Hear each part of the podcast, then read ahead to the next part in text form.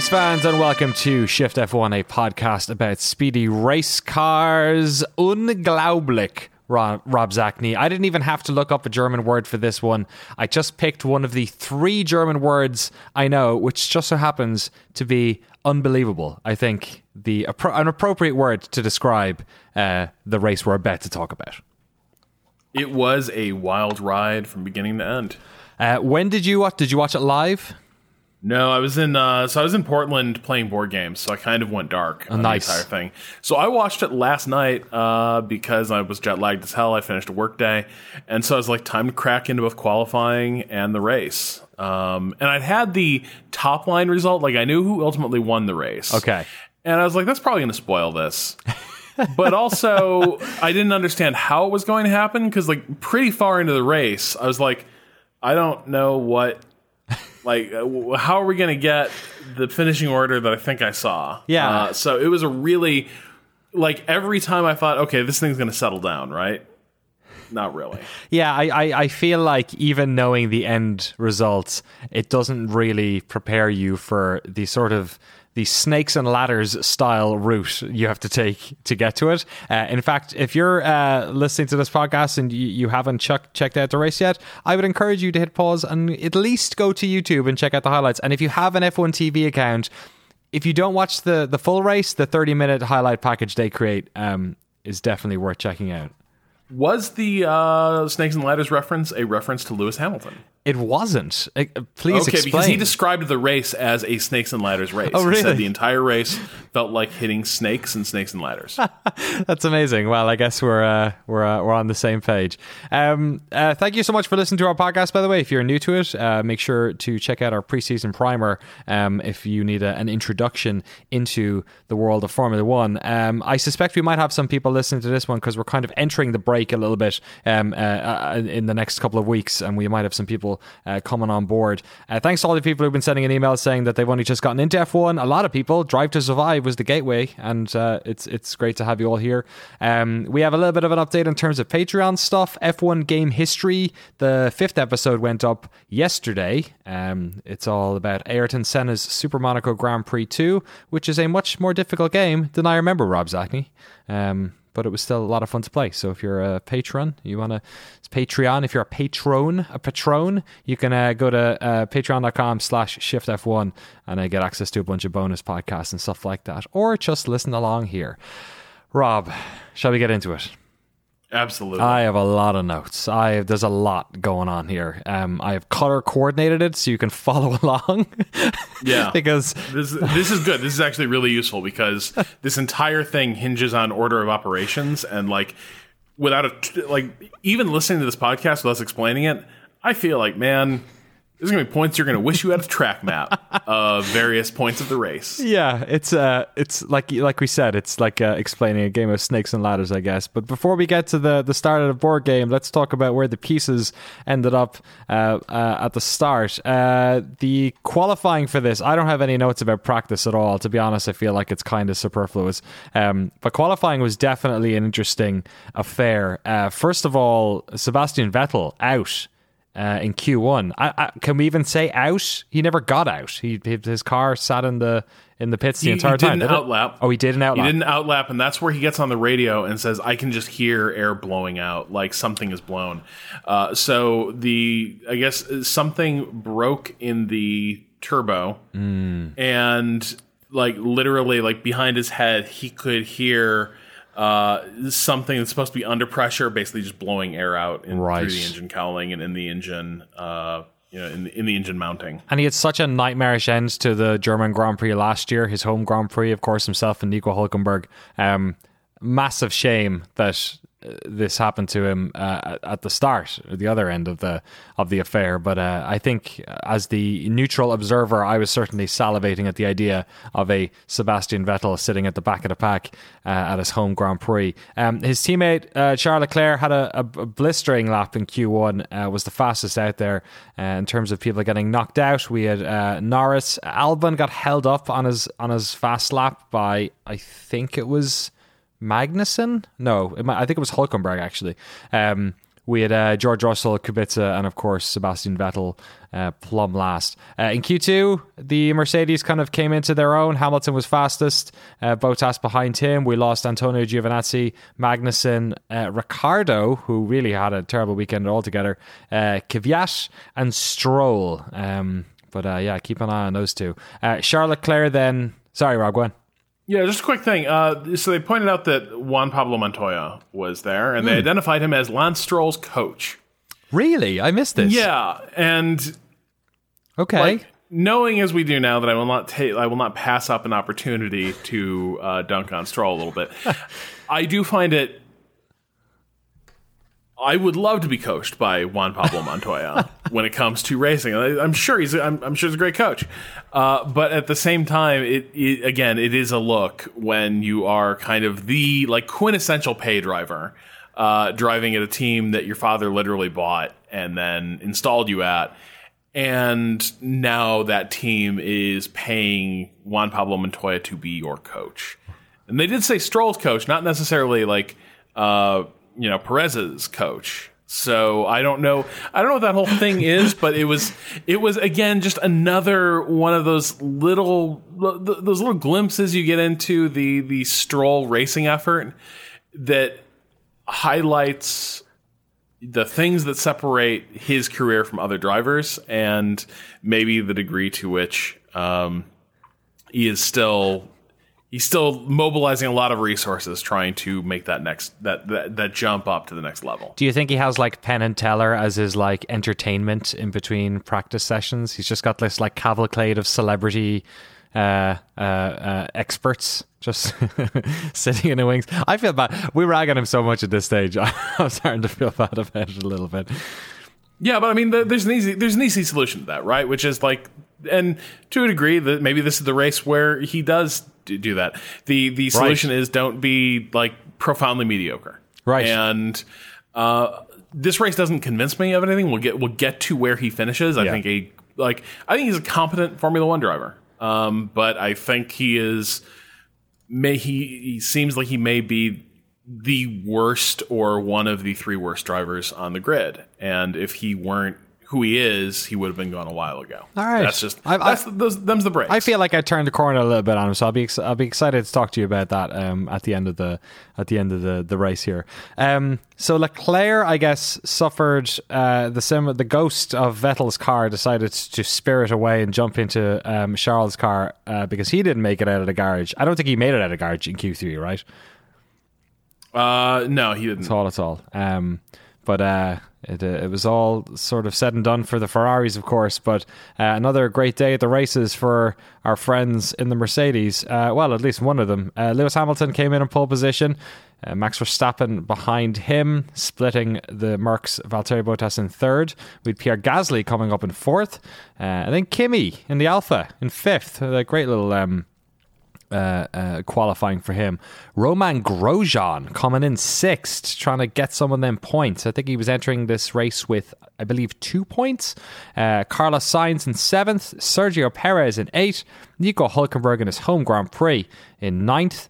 Uh, uh, really strongly out qualifying his teammate. Uh, Charles Leclerc uh, ended in 10th, obviously, because he never got out. Um, Antonio Giovinazzi in 11th, Kevin Magnussen in 12th, Danny Ricciardo in 13th, Danny Kvyat in 14th, Lance Stroll 15th, Lando Norris 16th, Albon in 17th, our good friends George Russell and Robert Kubica um, sitting slightly further up than usual with a lackluster, sad Sebastian Vettel at his home Grand Prix sitting plumb last. Uh, and that was, I think, the makings of a very interesting grid. Not only because we have Vettel sitting in the back, but just it seemed like the wrong teammates were at the in the top ten. Like there was a lot of like, what are Kvyat and and uh, Ricciardo doing down in thirteenth and fourteenth? Um, and really good performances by. I mean, Giovinazzi d- did well. Uh, seeing Kimi up in fifth was interesting. Um, and then Romain Grosjean sitting in sixth. It was a Yeah. a real. It's a- such a mix up as well. Like you had, you had a, a Haas in sixth and twelfth. You had a Renault in ninth and thirteenth. There was a couple of races there, Rob, where we had like a lot of two by twos, sort of uh, Yeah. Noah's Ark style uh, qualifying. But um, yeah, this this one had all the makings of a of an interesting race going into it. Uh, did you have much time to think about the the grid order before you jumped into the race, or were you kind of just back Not to too much, Yeah. no. Uh, I think the the thing to note here as well, and maybe this accounts for kind of the mixed up field, is that you've got a lot of teams that are rolling out major uh, design revisions, Yeah. and most notably, I think so with Haas, you specifically have again they're running split con- like split car like uh, configurations. Uh, I think Grosjean is still in the old uh, configuration, and then they are still trying to troubleshoot the new configuration with Magnussen. But Grosjean's pretty much been out there saying the new uh, Haas was just a misfire. He's Right. like the older car is just a better car, feels better. Uh, it looks like Haas is still trying to figure out if they can bring the uh, the sort of revised version of the car further in like further into line with what the old performance was. I don't know what the game plan there is. And then Racing Point uh, introduced, at least what Brundle argued, is effectively a new car. Like the second half of the season, they're they're driving just a different. Uh, a a different setup, different package than they've been driving to date. Yeah. Do you know who was it? Perez, presumably, who was in the the newer version of it. I hope so. I think they might have been in both. I think they might have been Oh, running okay. identical specs. So because it's different with with Haas, the issue they've had is they introduced they rushed their design revision out early. I think to Spain, and it was garbage. Right. And both drivers kind of came back saying it immediately feels worse, and so they've been trying to figure out they they are trying to do development via the races, whereas I think Racing Point may have just gotten it right. Am I remembering? I think I might have caught it during practice or something. Were the Renaults running something old? I thought I heard Ricciardo was running an old something. Well, they were definitely running an old engine. Uh, I do feel like there was there was a spec thing as well, but uh, yeah. So they were also they're they're basically trying to they were trying to squeeze the last of one of their engines out for this one. Okay. and they're going to run a fresh engine at uh, Hungary. Now, I'm curious why an old engine like arguably like loses some of its power capacity. It, it just becomes a slightly less uh, powerful engine. Also, they're probably less reliable. Um, I'm curious why. It- I feel like in the past I've seen more teams just eat the penalties. You just have that race where you're like, hell Yeah. with it. Like, you, you know what? I'm just gonna, you know, here this is my fourth engine. I'm running it early in the season just to qualify it. I was gonna do garbage at this race anyway, so here we go. Uh, so I'm a little curious as to why at this track they decided to like run an older engine, but there we have it. Yeah. All right, let's get into the race. Uh, I mean, first things first. Nice and nice and cloudy uh, as it was last year. Hockenheim gave us a fantastic race in 2018. Uh, a large part down to the uh, the the the rain, which kind of came in in waves. Um, various parts of the track, sort of like Spa, various uh, strengths and at different times of the race. Um, as this race is starting, I guess in the hours prior, rain was kind of coming and going, and then it basically sort of like properly started raining about 30 minutes before the cars went out. So the I guess the decision was made that they were going to start under a safety car. However, there is the new rule which allows um, the race director to uh, effectively let them do a standing start. So instead of the sort of imposed rolling start that happens uh, when we have traditionally gone behind a safety car, um, the option was available, for instance, to uh, to do a standing start. So they did three three laps, and then the decision was made to do a standing start. Uh, you have a little bit of news on this, Rob? Yeah, so just uh, there was some. First of all, you had a lot of dri- drivers complaining about how many times they went around. There was a little lack Yes. of clarity on the English language broadcast as to what the rules were, but apparently the rules were revised in 2017 to allow basically what we saw. So in the past, you would start the race under. Uh, you would, I guess, you would start the race under a safety car and then do a rolling start whenever you return to racing. But you would see the lap counter ticking over one, Right. two, three as they're going around because you need to take race distance off. The new procedure is uh, ra- like race control, race director has the option to run the tracks for multiple for- run the cor- the cars on multiple formation laps. Those laps are deducted from the total length of the race, and then they can order a standing start uh, or I guess they have the flexibility to order a rolling start. But here, uh, after a few times around, they felt the track conditions had improved enough that it was safe to do a standing start, and they formed the team up on the grid. And uh, it, instead of it being a 68 lap race, I think uh, it was a 64 lap race so I guess they had made a decision before the cars had started, effectively, that it was going to be a standing start. They just hadn't, I guess, communicated that to everyone who was watching on television. Um, so I guess, yeah, uh, let's let's get straight into it. It, it. It's such an interesting race to talk about because at any moment, usually we can point to that's the moment when somebody lost their position. But the sort of lemon dance that occurs throughout the the next sixty four laps mean makes it almost impossible for any. Um, uh, one moment to be the moment. So we ha- we have all the moments, but I've also got a couple of moments where we're going to like take a take you know stock and just see where everyone is because it's a little bit of a um, a cluster uh, F, shall we say? Um, so I guess lights out, away they go. First things first you can see both of the Red Bulls have horrific starts. Uh, Max Verstappen looks like he just doesn't get off the line if it's a grip issue, or it almost looks like anti-stall. It's so bad. Um, Gasly had a similarly bad problem behind him, um, which allowed uh, was sort of created this little pocket where Charles Leclerc was able to um, gussy up and get past a bunch of people. Um, we got a great, we got some wonderful team principal reaction shots in this race. Uh, the first of which was Christian Horner's uh, grimace, which yeah, wonderful, yeah, good impression. I feel like very like cringe. It's it's uh, it's it's quality GIF content. I feel like I think it's ripe for it. I gotta feel like Man, if I'm, I'm, if I'm working in the grids, I'm telling them keep those high speed cameras away from me. like I don't like I don't want to become a freaking meme uh, just because I'm standing here and like I wince for a second while Max struggles to get off, and instead we get like yeah, just a five minute shot of uh, Christian Horner's face going through every permutation of like agony and discomfort. But it was it was very funny uh, I, to to see. I, I, also heard reports that the Drive to Survive episode with Mercedes was being filmed this race. Which, God, I hope so. God, if I mean, it's almost too good to be true. I heard some people tweeted that at us. I guess we'll have to uh, wait and see. Um, but yeah, they, I mean, they kept going at this stage that the haze is blocking most of the pack. Uh, Giovinazzi went wide on turn two. Um, by the time they've reached corner six, I believe Vettel has made up six places. Uh, Le- uh, Leclerc has also gobbled up a bunch as well. Um, uh, and I guess it's it's one of these races where I watched the highlights again. I also watched the 30 minute highlights. Both of those highlights didn't have everything in them.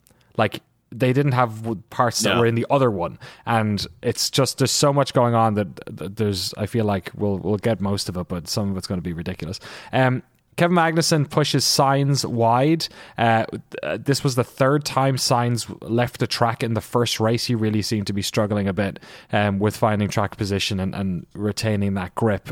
This whole time, by the way, Gasly is basically swimming around like he's flopping around like a fish on a deck of a boat. He just can't seem to get any grip in uh, Magnussen's defense, uh, Hulkenberg, I think, had also pushed him. Like Hulkenberg yeah. was going hard on the inside of the hairpin. Um, also, did these cars just seem less nimble in the rain than previous editions of F1 cars? These things were wallowing in a way that I'm not used to seeing. It looked like they were going in slow motion at some stages as well. They were just like creeping around the track. Like nobody, Unable, seemed, yeah, yeah, nobody could like get a smooth turn uh, these like the cars were turning like battleships, and every like yes, they looked incredibly slow, incredibly tricky to drive. Um, it was surprising because I think there have been previous years in F1 where you're just un, like you're you're surprised at how fearlessly the guys drive mm. on full wets yeah. and how you you know it's just a, a mist that cars are vanishing into. But People are they look like they're driving roughly normally. Here, it was very much um, I don't know, like snow in Atlanta type, uh, you know, type traffic out there. It, yeah. So I, I'm curious about just do these cars suck in the rain in a way like other other like specs haven't? It, it, also it looked like the rain wasn't that bad. Like uh, it, the way that they were fl- flying around and sort of like almost go karting around, like drifting around some of these corners. It looked like the sort of aquaplane you get when there's like a torrent in Spa, but that's not really what was going on. It was like a So decent amount. Kubica has said it was terrible. That's this is the interesting thing. So Kubi, Kubica made a comment after the race where he was like, it was like a night rally in the fog. Oh my Uh, god! Really? And yeah, and so Brundle also made this comment that the uh, cameras can be really deceptive because they're very good at sort of seeing through the curtain of rain. Yeah. But when you're on the track, uh, first of all, when you're down at the driver eye level, you are in the because there's such there's fine mist hanging over the track. Uh, that visibility is so much worse at the driver level than it even is at the like TV pod camera uh, level. But no, I'm with you. Conditions did not like we have seen them run on tracks where there appears to be like standing water like puddles and large amounts of like just sheets of water coming off the uh, off the full wets. That wasn't these conditions. And so it was surprising to see how how tough the track seemed to be and how much difficulty everyone was having given that after a few laps i was thinking boy it looks like it's uh looks like we go to inners when maybe maybe you time it right you can go to slicks which i guess apparently i was not the only person uh, in the process of rationalizing a uh, hail mary tire strategy like that right. Um, at this stage, Vettel is up into 14th. He started in 20th. Uh, Leclerc is in 6th. Of course, he started in 10th, having not uh, posted a time in Q3. Uh, Raikkonen's up into 3rd, but is then overtaken by Max Verstappen. Uh, and then Perez, who had done well uh, up until this point, he just, um, I guess he'd gotten into 10th position right before the camera. I guess the camera is actually sitting with. I want to say Vettel or somebody, and you see Yeah. Perez in the in the fog in the in the in front of him, spinning and then doing a sort of a 180 pirouette, sort of Alonso in Canada style beach, um, up on the curb against the wall. Uh, slow. Like yes. every every incident will say like it looked so enraging Yeah. to be Perez at that moment because it doesn't look like he makes any obvious mistake. He's not. You don't see him light up the uh, you know the the rev the the tachometer on the on the on the uh, steering on the steering wheel, and yet the car just goes away, and then very slowly throws itself into a long looping spin, and then sometime later it slides across the track and slowly crushes itself against the wall and there was nothing perez had ample time to think about that but there was nothing he could do Yeah. uh, that was it was the first glimpse we got of the weird track conditions out there that the cars will just quit on you Yeah, he was super bummed in the um, the sort of paddock pass stuff uh, that was done after the fact. Um, in fact, he was essentially in his civvies in the uh, in the the in with the engineers for most of the rest of the race at this stage, um, uh, helping out. Uh, that brings out the first of many safety cars. Uh, we we essentially get a massive rush of people into the pits. Effectively, everyone in the at least in the top ten comes in. Um, there's a little bit of an incident where Charles Leclerc is unsafely released into Romain Grosjean, who, I mean, we see unsafe releases that kind of look like unsafe releases. This was a pretty bad one. Grosjean had to slam the brakes, and I think, uh, you know, Grosjean's capable of crashing on his own in the pit lane, so he actually did pretty well to stop this incident from from uh, from really damaging himself and, and Charles. Um, the safety car was in pretty quickly after that. It came in at lap five, and we were back Yeah. out. Um, I, I guess And Magnussen's out there on wets, and Right. they're like so. Again, we're seeing this is a team where some of your backmarker teams, and Haas has unfortunately been a bit of a backmarker this season. They're trying uh, some counter strategies, and Magnussen's was. It may still be too wet for inters, so we will stay out on wets and take the track position. That didn't work. No, he kind of gets gobbled up um, in this little uh, fight between himself, Leclerc, and Hulkenberg, I guess. Um, or sorry, um, Magnus. You were saying Magnussen was still in the wets, right? Yeah. Yeah. Um, so Leclerc gets past Magnussen, and then I guess Magnussen was compromised by the way that Leclerc over Leclerc kind of over. He looked like he had missed the apex, but he he had gotten back in, and then he slowed down Magnussen, who then got gobbled up by Hulkenberg as well. Um, uh, then we had a great little fight between, I guess, Magnussen is now getting caught by uh, Kimi Raikkonen and Sebastian Vettel. Uh, Vettel kind of goes on him and, and doesn't make it stick, and then Kimi sort of the rainmeister that he is um, manages to to get a bit of grip there and and get past Magnussen as well. This is on lap eight of our very long race. Uh, lap ten. Uh, we have uh, a shot of Charles Leclerc almost spinning on the last corner. He actually did pretty well to, to keep it on the track. Um, and then we get the rather bizarre uh, uh, announcement that instead of any sort of, I guess, time penalty coming down for Charles Leclerc for the unsafe release, that um, they've decided to fine the team. um, Ferrari just got to get a fine for that one. Uh, which I mean, Ferrari seemed to be a company that has quite a lot of money. I'm sure they were very happy with that one, Rob. Yeah, that was so we heard um, a little bit from Crofty on this. He didn't think much of the penalty, and I was kind of surprised because unsafe release has always been, as far as I can recall, pretty cut and dry. Yeah, like you, like you kind of get the race death penalty when that happens, and that, there's because it is the the single most dangerous place on a track is the pits it's where you have people not wearing, uh, you know, it's it's where you have people at their most vulnerable, not like you know, not not in like hardened, not in like safety structures or anything like that. Right. You have pit crews out there. Um, we had somebody break their leg the year before last, yeah, right? Yeah, Ferrari. Yeah. Uh, Ferrari mechanic got uh, got his leg under the rear wheel and and uh, had a bad fracture. And so to have an unsafe release, which to me looked pretty bad. Like it was a near collision in the in, in the pits right by pit box. To have that be like, oh, you'll just you know you you'll pay a you'll pay a fine. My girlfriend at that point sort of remarked that it was um it's sort of like the way no parking signs mean there's no parking for like normal people, but for rich people it means a parking spot might cost four hundred fifty dollars. Right. Yeah. They'll be like Ferrari will pay that. And it seemed uh, the FIA has been a little bit defensive about it and saying that it's, you know there's there's nothing uh, unusual about that judgment, but nevertheless, it also sat a little bit strangely with me that they just kind of uh, wrote it off. And I've heard I heard the argument that well, it was a chaotic pit lane, hmm. but that's not that's actually when you should be more careful, not less. And so that doesn't wash with me. I, I, it was an odd it, it, was an odd judgment. Yeah, a funny one. It was a five thousand euro fine, which is you know pocket change for a company like Ferrari.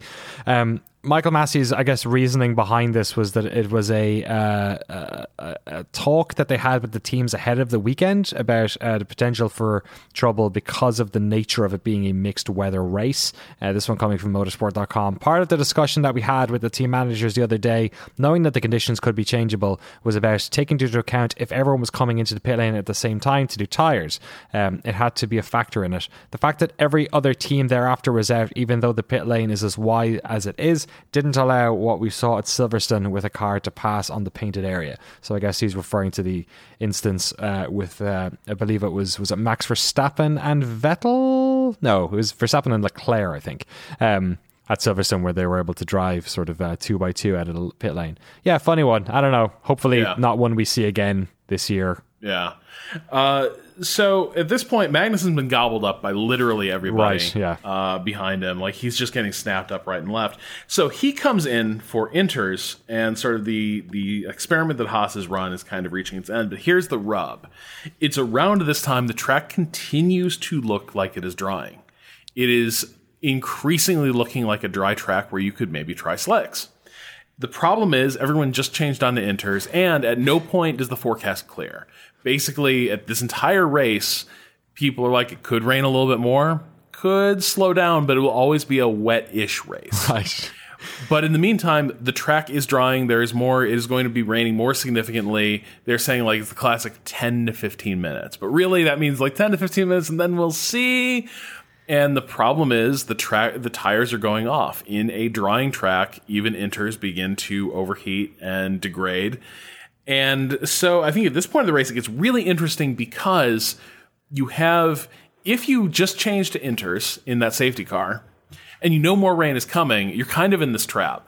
If the moment is right for, for slicks, this is the time to get in there and get your laps on slicks. But what if it starts raining like right after that? Then you've just totally blown your race. But what if the rain? What if the rain takes too long to show up, and you're just doing lap after lap after lap on like just like completely washed out inters. And so everyone is starting to basically like gamble, right? The teams who have good track position are saying, let's hold on to it and keep keep guys out there on the inters, and eventually it'll rain again, right? But by that point, is there going to be anything of those inters left to run even if it does start to rain again? Meanwhile, you have teams starting to talk themselves into like maybe we got a dry track. And maybe that maybe that's where we get our competitive edge. And so we enter this really dangerous stage of the race that basically continues the end. Like for the rest of the race, this dynamic is going to govern all the chaos we're about to see. And uh, the other, I guess, sort of uh, um, maybe random element in this is that also a free pit uh, pit stop can come seemingly at any moment because the the track is in this condition where we could get another safety car at any stage or a virtual safety car. So how does that play into your strategy when you're thinking about um, what what tires to change onto? Um, this is not a problem for Daniel Ricciardo, unfortunately, though, as a big massive plume of smoke pops out of the back of his engine. He is uh, uh kaputting and um, drives off into the distance. Uh, he's retired from the race, uh, the second one uh, in in 15 laps. Um, then I guess I don't know what are we calling this. I, I've written down as the Mercedes wall. I, I guess it's the drag strip. Um, yeah. on the way to the, the, start, drag strip of the final turn. the final Yeah. turn. Yeah, uh, Carlos Sainz does a little pirouette there. And You should describe this because the layout of this corner is going to matter. Yeah, I guess it's it's so this is the the entrance to the pit lane is on the right and it's a a wide right-hander going onto the start finish straight which has gravel it's you enter it from another right-hander at at like fairly high speed uh, and then you're basically braking and trying to retain enough speed because you're coming out to the start finish straight so you don't want to brake too much. But it's got a it's got a gravel on the outside until you get to the apex and then it's basically like a what they're calling a drag strip. It's kind of this uh what do you even call it? It's it's There's just a there's there's a slab of tarmac Hmm. out to the left before like it's not quite runoff because No. this is repurposed. You they do drag races off this strip. Um, I'm not entirely sure what the orientation is there, but basically, you go over the curb. On the other side of that curb, there is a slab of tarmac that is used for drag racing. pr- presumably very uh, flat Very flat, and I would also presume drag racing tends to mean that you've got a lot of unburned fuel being blasted out the back of drag cars. Right. So probably it's also just saturated uh, with, uh, with with petrochemicals and uh, fuel residue, which means it's also going to be slick even under the best of conditions. Right. Um, in wet, probably is beating up even a little more, so it's going to be extra slippery. Um, and this kind of goes then- all the way up to the up to the barriers and then uh, sort of as the turn keeps going there's a little bit of a gravel sort of trap Yeah, so uh, if you once the once the road begins to straighten out on this onto the straight, past the curb, past the past what I think is a thin verge of grass, you have a long strip of kitty litter uh, against the uh, against the, against the wall. Uh, but the drag strip goes almost to the wall. I think in some places it actually does touch the wall, but basically there's this long stretch of drag strip tarmac that leads to the wall and a little bit of a little bit of the litter. Uh, but under normal conditions, it seems like that would be an easy place to recover control of your car. yeah And you know, you just straight line off the corner, you recover control, you rejoin. That did not work this week. Kind of was acting like a slip and slide for these cars um, for most of this race. And we kind of got, I guess, maybe the first uh, showing of just how challenging it was when Sainz just could not gain r- control of the car, sort of did a little pirouette and then ended up with half of his car in the kitty litter and half of his car on the drag strip and was lucky, I guess, that it was the rear of the car that was on the drag strip because he was able to back out of it. Um, he didn't have that much damage uh, to the car. Who knows how his tires fared? Um, I don't think he slammed on the brakes like some people did, but uh, he managed to get out of it um, and and continue his race. Uh, but it wasn't the, the last we saw of this uh, this particular. It had Yeah. like Mercedes twenty five years uh, written on, on the wall, which was uh, Oh Uh, yeah, and they also were wearing corny little costumes. Oh, they were. uh, were? I didn't see the costumes. Yeah, so yeah, dude. Like, so it was more noticeable on qualifying day because they weren't wearing their full uh, PPE. Okay. But so you had like the pit crew standing there in uh, like twill jackets and uh, yeah, like and um, got like you know old uh, like canvas coveralls, stuff like that. Uh, Toto was wearing uh, basically Toto dressed normally, but he was wearing suspenders. Suspenders. I was wondering what that was about. yeah, and a lot of guys had like uh, those old. I call them old man hats, but you know what I mean. Uh, those little, those little caps. Yeah, Yeah. yeah, yeah. Uh, and and also they were running a different livery. Yes. Uh, nice. It looked week. nice. Really? Yeah, I, I think like they look like cans of Lacroix. like Yeah, I like to me. So Better cans of apparently, LaCroix they, than cans of Rich Energy. Yeah, the entire thing apparently was um, about. There's kind of a legend of Mercedes motorsports where they had to like cut weight on a car and they scraped paint off. Uh, there's a good piece on this on uh, racefans.net where Keith Collantine and Dieter Rencken basically dig into this myth and it's fabricated. Okay, like, of course it is. real. Yeah, like all the best, all the best stories made up. yeah so this is so this is very much like mercedes got this strange livery that uh yeah to me just looked like uh like fake distressed can aluminum can uh livery It looked a little bit like a gradient you'd make in fireworks, like in 2005.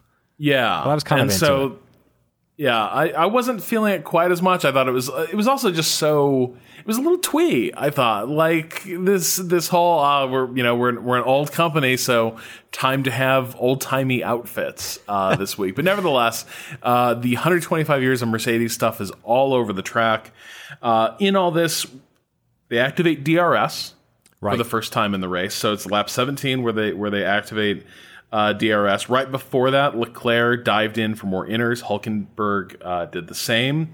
The minute uh, inner, the minute DRS went active, uh, Verstappen, Verstappen went on the attack.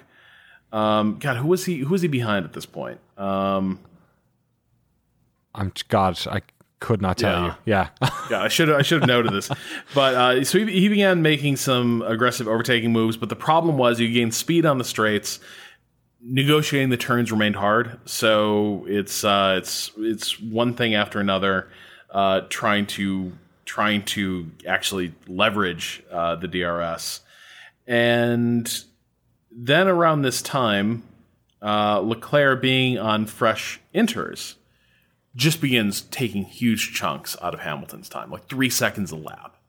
And because Hamilton is on the old inters and they've been afraid to pit him, Yeah. now Leclerc's on the fresh and is just catching them up very, very quickly. Uh, you have Vettel on the radio saying these tires are completely kicked. Uh, there's there's nothing there's nothing left. Uh, Valtteri is starting to struggle. He nearly goes off at the final turn. Uh, Vettel is now on the radio saying, "Give me slicks. I want slicks." Magnussen comes in on lap 22 for softs. Yes. He is going to be the first guy to make the jump onto slicks. Ri- risky business, and and also the rain is kind of it, it- the rain is back in the pit area, but it's it's almost like a mist. Like it has started raining again, but it's not enough rain to really affect the drive. But it's kind of has everyone on edge because all the engineers are thinking, "Oh, it's back raining again." It it's going to like pick up, but it kind of never does. Like it kind of just sits. It's almost like a redusting of that whole area, but not but not enough to really it seems like not enough to, to really affect um, the decision making, which I guess then we saw when Verstappen came in and went on mediums, right? Yeah, he, he goes on he goes on mediums. Uh, Bottas uh, comes in right like a meet like the lap following, but as he's coming in, Verstappen's already had his first spin. Yeah, like a uh, full in 360, right? Yeah, and like the crowd goes wild because basically it looks like uh, a scene in a movie where the car just you know he snaps it back under control and rests it back onto the track. It looks really cool, but uh, it's the first sign that the slicks, as uh, as Brundle pointed out around this time, we were starting to get multiple drivers out on slicks. Not a single one of them was turning a personal best, Yeah. which you need to be seeing that because the cars are getting lighter from fuel. So if you are not, if the car is not picking up speed, that means it is a tires issue. Totally. And, and by this stage, you're thinking the driving, the racing line is also clearing up a little bit, right? We're 27 laps into this race. There should be at least some sort of dry patch running around um, uh, with a little bit of rubber on it, helping them out, you know? Right, and that just doesn't seem to be happening. And then into all this, uh, Norris has to retire the car. I think his gearbox fails. Yeah, it? it? does. And like in the sort of hilarity of there's just too much going on in this race, in the background you just see Lance Stroll spinning.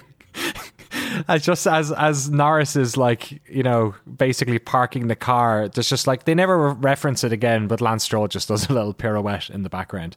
Um, uh, this all pulls out the uh, virtual safety car, um, the first one and the only one, I think. Yeah, I think from that point we only got quick VSCs just long enough to get the safety car out. Right. Okay. Yeah. Because uh, usually the procedure is you throw the you, you, throw full course yellow, throw the VSC, mm. and then the safety car is out as quickly as possible. But so I think the rest of the race it was just um it was, it was like skipped straight to safety car. Right. Um, so I guess the next note I have is on 29 when Hamilton eventually comes in um, to get on softs. Uh, he's a pretty slow pit stop, though. Was that the double stack? I couldn't see in the high, there was a double stack I remember, but I couldn't see. No, that, was that later no. on? Or that was earlier, uh, maybe. This was this was later. So this is them trying to get a stop in under the VSC. So uh, Hamilton dives in for because VSC, it's a 40% speed reduction. Right. So he's going to lose less time being in the pits at this particular moment. He, he missed it, I think, first time around, though, or something. Because like, I feel like at least a lap of VSC has happened at this stage by the time he comes in. Yeah, like he comes in on 29. Right. Um, and yeah, so he missed. The problem is, as he, yes, uh, as he's coming in, the VSC ends basically as he pulls That's the what pit it was. box. Okay, yeah. And so yeah, so Hamilton suddenly the stop is looking less smart because it like now the time delta has changed. Uh, cars are picking up speed behind him, and then the front right just won't go on. Uh, they cannot get the uh, the softs. There, that's what they're putting Hamilton on. Uh, they are right. Is it is it softs? Yes, he's going on to softs now. I think they. Okay, it's a different. There's a pet strategy later where something else happens. That's right, and soon enough. Yeah, so so they're struggling to they're struggling to get the car, uh, uh, you know, the, the car ready, and it looks like Leclerc is picking up speed behind him, and looks like Hamilton is really like uh, put himself in danger of Leclerc overtaking him, but. yeah, back to our good friend the uh, the drag strip Leclerc uh, just the same, I guess, as what happened with Sainz, um, but just at a worse speed or worse understeer. He just he goes wide on that turn, uh, catches a little bit of the water, uh, goes up onto that drag strip, and just cannot seem to get the the car to turn. Just like trying to fight the understeer doesn't do doesn't work, and he effectively just careened straight into that wall. Um, crashed out, uh, no chance of getting it out of there. Um, at all. Um, and we have another safety car right after the yeah. virtual safety car has just gone in. Um, almost immediately, was it Hamilton at the end of his lap while he's on softs? He's just got out on softs. Um, he also spins. Or yeah, I guess and loses half his front wing. Yeah, he like has a, a crazy sort of off the track, loses half his wing, and then effectively they had brought in a rule. They put a bollard at the entrance to the pit lane specifically because of last year when they had that whole box, box, box, stay out, stay out, stay out, box, box, box thing between Hamilton and his engineer. Um, of course, Hamilton at this stage is completely banjacks the front of his car uh, and just decides to eat the penalty, I guess. Crosses over the pit lane, uh, past the bollard, in um, it's sort of a foregone conclusion he's going to get a five second penalty for that. Uh, but way worse is the fact that he sits in the pit box for 58 seconds while they basically changed strategy while he's sitting there. They brought out well, other softs, I guess, or they decided they could Multiple things go wrong, right? right? Like one, I don't think so. It wasn't right after he left. I'm pretty sure that wicked spin he had where he busted up his car, like at the last turn. Mm the accident, basically the Leclerc accident site, the place where everything's going to go wrong for everybody in this race. right. That's, I think, where I think that might be actually where he breaks the wing. Yes. So it's not like they even knew he was coming in. So literally, yes. he was about to start a new lap, and suddenly he is coming down the pit lane with a broken wing. I'm not even sure a radio call has gone in to tell them what's up. So he shows up in the pit box. The wing is still standing there in the garage. So the first thing they realize is, oh shit, we need we need the wing. So that takes forever because you have to have guys run over and get the wing, and then there is the which tire do we want him to be on, and uh, yeah. Wh- so what's the call they end up making? They there? they put him out on inters, but I think the issue was one, what are we putting him on? Two, whose tires are these? Yes, that's right. Because I think they might have grabbed Valtteri's. Hmm. Uh, yeah, there was a fear. I'm not sure they actually did, but there was a long, like, a long, slow check uh, to to make sure they hadn't they hadn't blown that. Uh, also, just quick note: when Leclerc went off, uh, it worked out really nicely for Vettel because he was right by like he was right by the pit entrance when the safety car began, and so he just ducked in real quickly and uh, went to inters. Right. And so for him, like at this point, Ferrari's done, like, clearly the slicks experiment is failing for everybody. But Vettel uh, basically gets a free pit stop in a way that nobody else does. I don't think. So, okay, safety cars out again. We are effectively at the halfway point of this race. So let's just take a breather and actually look at where everyone is. Uh, they're behind the safety car at the moment, and the people who have pitted have basically pitted. And the way the top 10 looks like is you Verstappen in first, who has gained one position. Hulkenberg's in second, he's gained seven. Bottas is still in third, that's where he started. Alexander Albon's in fourth, he's gained 12 positions. Hamilton's lost four in, f- uh, sorry, lost four in fifth. Sainz has gained one in sixth. Raikkonen has lost two in seventh. Verstappen has is in eighth position, which is twelve positions up where he started in last. Gasly is in ninth, having lost five positions. Not a great race for him. And Antonio Giovinazzi has uh, jumped into the points um, uh, uh, in uh, uh, in tenth. The safety car comes in lap thirty-four. Hamilton gets the five seconds. Yes, Hamilton gets his five seconds, uh, and I guess which will be added on unless he comes in for a pit stop, right? But he's almost assuredly coming in for a pit stop because this is wacky races. Um, Yep. And then the next note I have is Kimi Raikkonen, which on lap forty, which is maybe my favorite moment of the whole race because we talk a lot about how Finnish drivers they do you know skid testing for the driving lessons they're just used to being on the snow all that sort of stuff Kimi effectively has the same problem that Leclerc had that Sainz had that um, Hamilton had that some more people are going to have he goes out gets on that drag strip but he does he does like he stares uh death in the face i feel like and turns into it more than anyone else he re- manages Yeah. to gain regain control of the car and does so by you know doing what they tell you to do turn into the in, into the the the the spin i guess um and just fights it goes just turns left gets the traction keeps keeps resetting it getting the traction um uh, and uh, manages to doesn't touch the brakes and manages to re- just get back on the track. It was beautiful, wasn't it? You still got it, man. Like, like Kimi's the king. So worth checking in on the running order again because basically at this stage you have a lot of different drivers on a lot of different tires. Also, Verstappen's gone. Like, Yes. on the restart, he got a very clean getaway and appears to now he's got clear air, the right tires.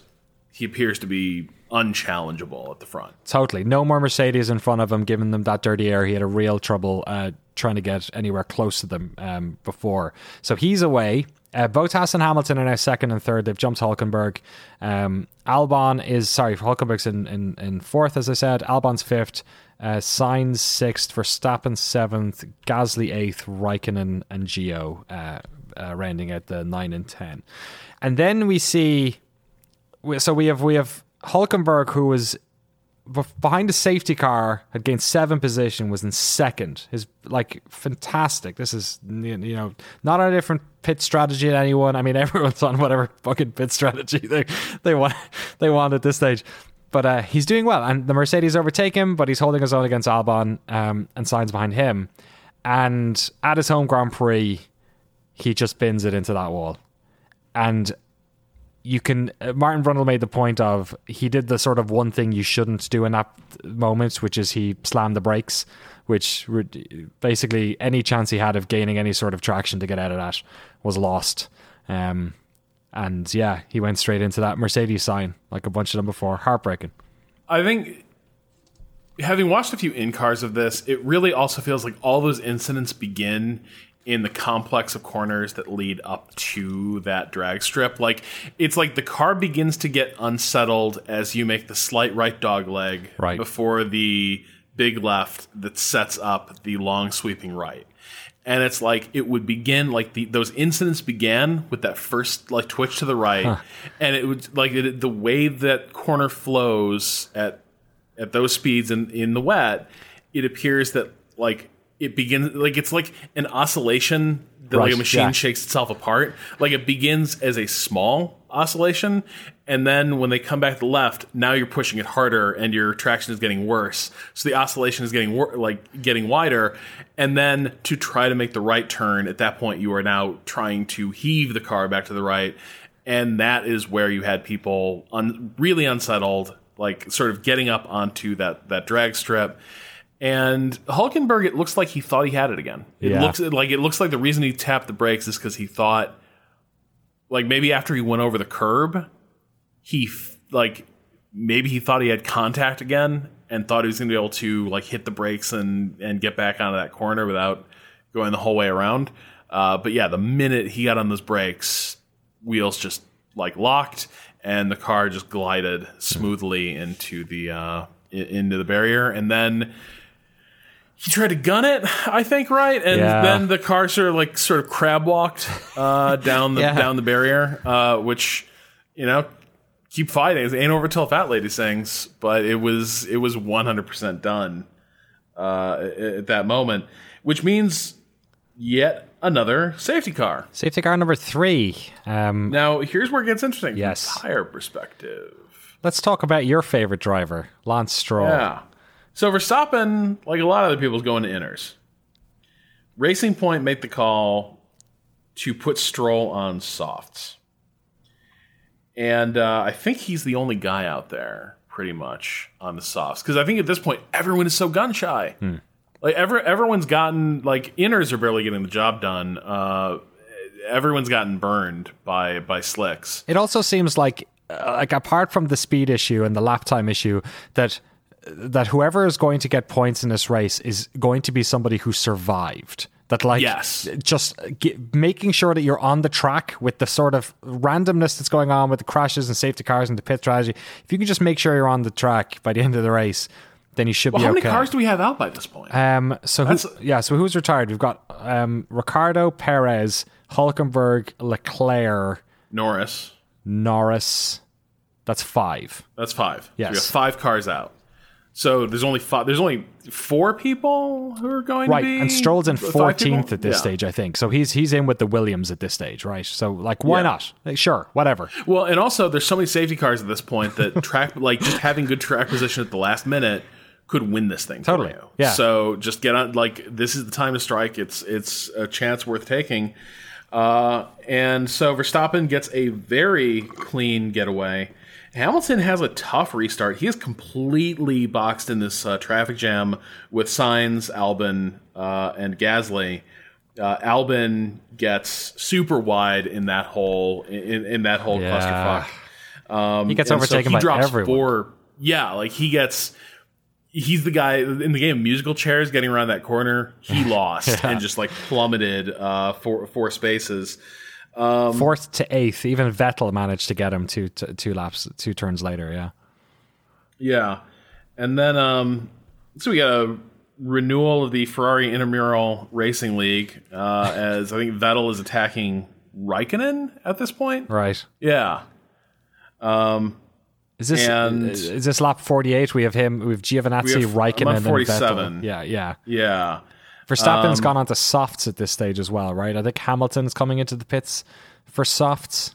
Um, Yeah, because in the, in the middle of all this, Stroll is turning really fast laps, and he's carved his way up to fi- uh, fifth place uh, in in the middle of all this. So like the the stop has worked out very well for him, um, and so you have Vettel and Raikkonen come in for slicks. I think forty eight. Are they still the only ones who are doing that? Uh, the only other p- person I'm trying to think of what they're on is that while all this is going out, someone we've basically not talked about for the entire race is Danny Kvyat, who is Yeah. who is blazing. When they all come in for softs on lap 48, he sets the fastest lap and goes into third. So he's presumably he's gone onto softs back on safety car number three, I think, but just no one notices because he's so far back. No, wait, he couldn't have got on soft. Sorry, because Stroll was the only one that was on soft, right?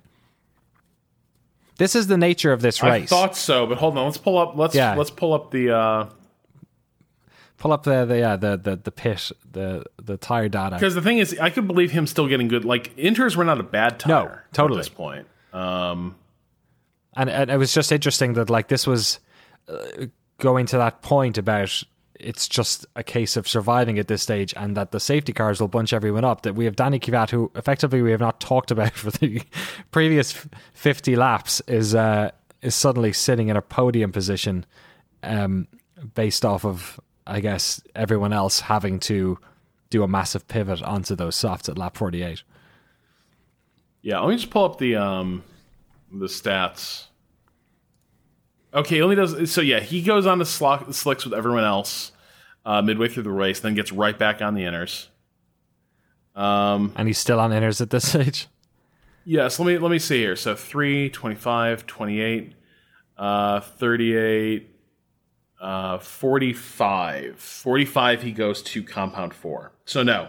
He slipped in so right when Stroll did, he also slipped in and got a uh, got a, got a stop done it looks like. cool put So on a he pair of moves softs to uh, was was C4 the soft? Yeah, it looks like it was. Um, let's see what what's I think it was yeah, it would have been so, yeah, two, it's- three, it's the soft. four. Yeah, because yeah, the medium was the three.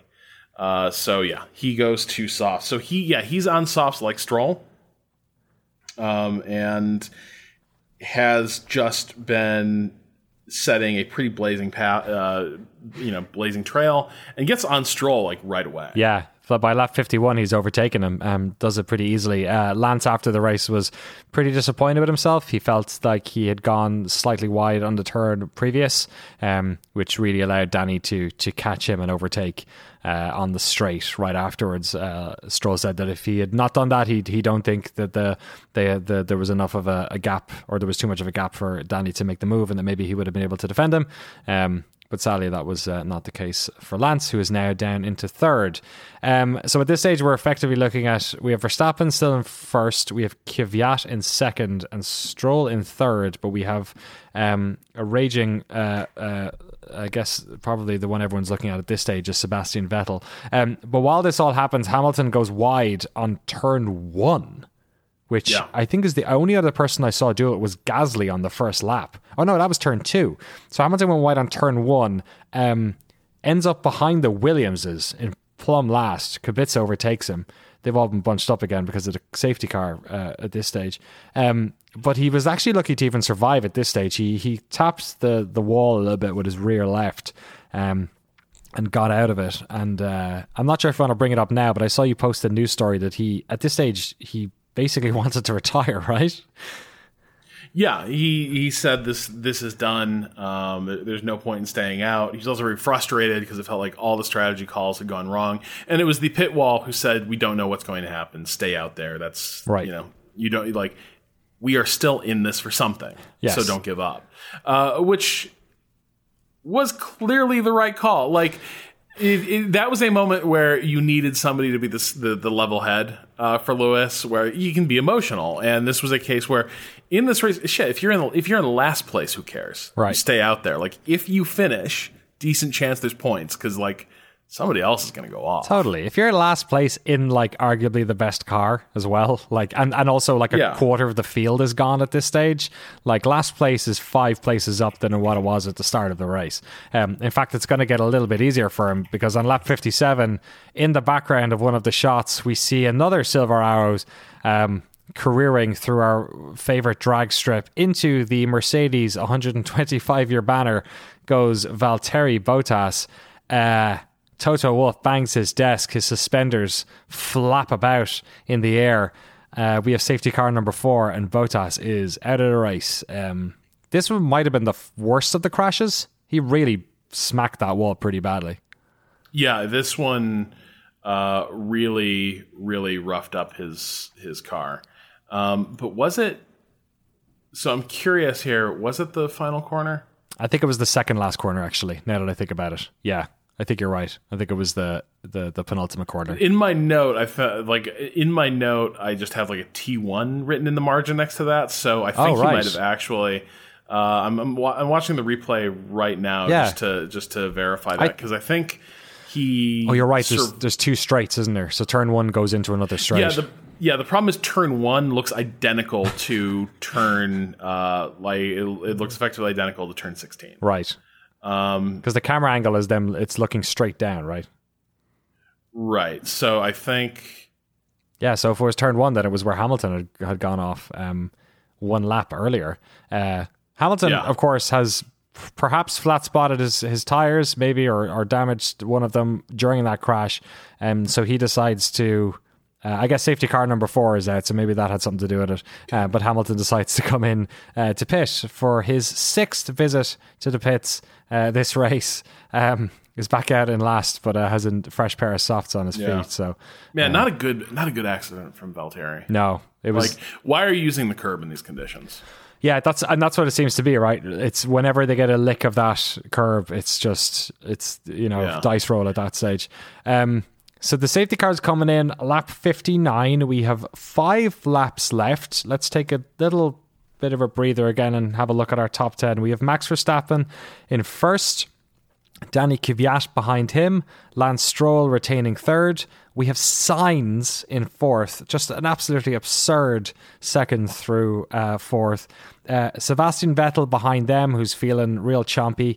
Uh, Alexander Albon behind him. Pierre Gasly uh, somehow managing to get up almost into the t- first half of the, the top 10. Uh, Raikkonen uh, kind of sitting pretty where he's been for most of the, the, the race. Romain Grosjean, who's back up into the points and may score his first points since the first or second lap of the season, race of the season. We've talked so much about how he needs to get points. He's sitting on two World Championship points at the moment.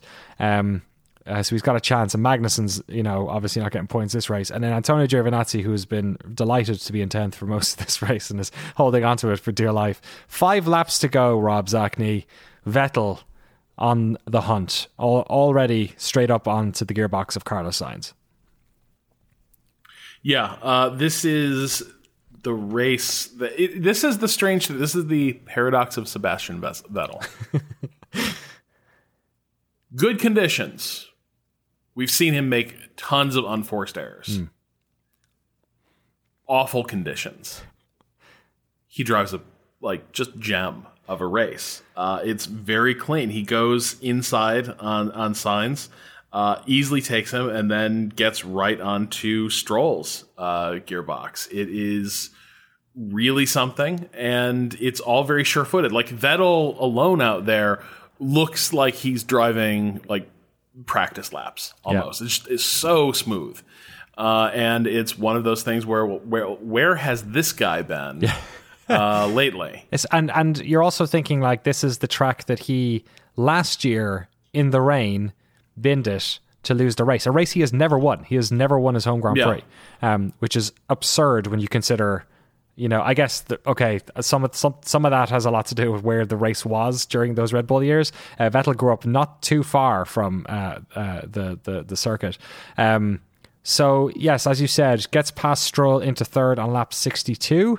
Uh, Gasly has an unfortunate error. Let's say he has Yeah. somehow managed to get up into the points by the grace of God, and I want to know what you think about this one because the onboard that they showed, sorry, the camera that they showed looking down track at them, at the front of them, showed Albon sort of swimming out to the right, and then Gasly basically just eats him up, gets a massive gash on his front left, really bad um, uh, damage to his tire, and immediately pulls out. But when they showed the onboard of Gasly, I had the complete opposite reaction to it. Gasly effectively just kind of drove into the back of Albon. Like, Yep.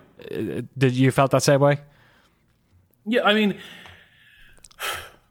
sometimes things go bad. Albon is entitled to a defensive move. Gasly is trying to execute it so that he can't. There, there- there's no time. There's no reaction. He basically does the. I'm going to just cut over to the right and and uh, nip around him. Like the Vettel ex- Verstappen thing we had in, in Silverstone almost. Yeah. And at the exact moment he begins to make that move, Albon makes the blocking move. And he is entitled to make that move. Like, if he had made one other move, I think we'd be talking about, oh, wow, Albon, just real reckless maniac out there, just driving like a jackass.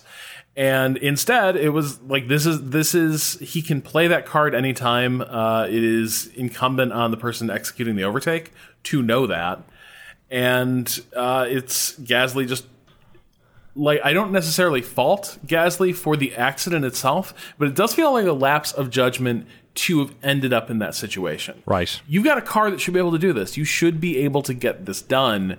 Do you really need to be like have your nose under his gearbox before you cut over? And uh, that seems to be that that seems to be what what, what got him here. Um, so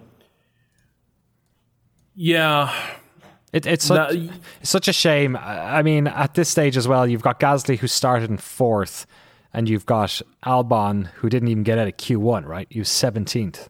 Um, uh, got blocked off, and and and and I had not a great. Neither of them, I'd say, were having a fantastic weekend.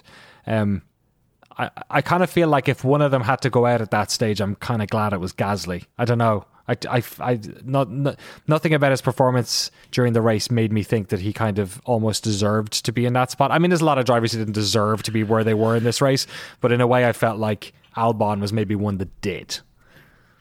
Yeah, I like.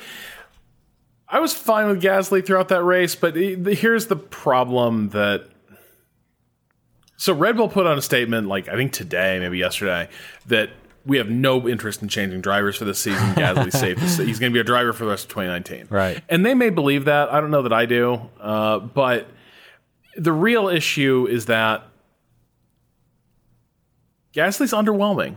He's not been impressive, and rather than making opportunities, he's finding opportunities for mistakes. And so, like, I think it's the I think the reason we're sitting here, it's like, well, I'm, I'm glad it was him and not Albon, is because Albon drives beyond generally what the car seems to be capable of. Albon is Albon seems to be uh, sort of value add for Right. his team, and Gasly doesn't. And so Albon, I think we're kind of we we want to see him do well because he is putting in the performances, and we like to see that pay off. Gasly, he drove an okay race. Uh, he made a bad mistake, but it did end the run. Um, he is showing better form in general of late, but the problem is, again, I just can't imagine you're sitting there. You got a Red Bull to run alongside Vettel, and you got Albon and Kvyat back there. It's so hard to justify like saying this is our lineup. We're sticking to it. Right. Yeah, totally. Especially when we look at how the the race ended, I guess. Uh, Vettel did make it past Kvyat on 63.